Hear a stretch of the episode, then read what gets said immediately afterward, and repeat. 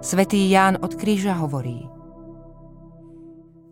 Pamätaj, že tvoj aniel strážny nepovzbudzuje vždy tvoju vôľu k činnosti, aj keď vždy osvecuje rozum. Stačí ti rozum a poznanie a preto pri praktizovaní čnosti neočakávaj uspokojenie.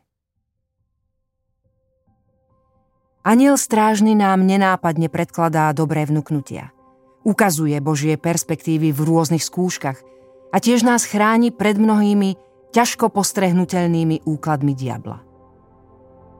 Jeho pôsobenie sa však zameriava predovšetkým na priestor mysle. Rozum je lampou nášho života. A čím viac je osvetlený, tým ľahšie napredujeme. Možnosti aniela strážneho sú nesmierne. To, či ich bude môcť účinne využiť, závisí od našej spolupráce.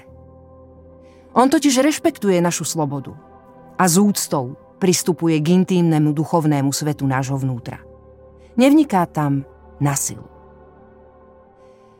Takže čím viac budeme s ním prežívať svoj život a jeho tajomstvá, čím viac mu budeme o nich rozprávať, tým účinnejšie nám bude pomáhať na našej životnej púti a na ceste k svetosti.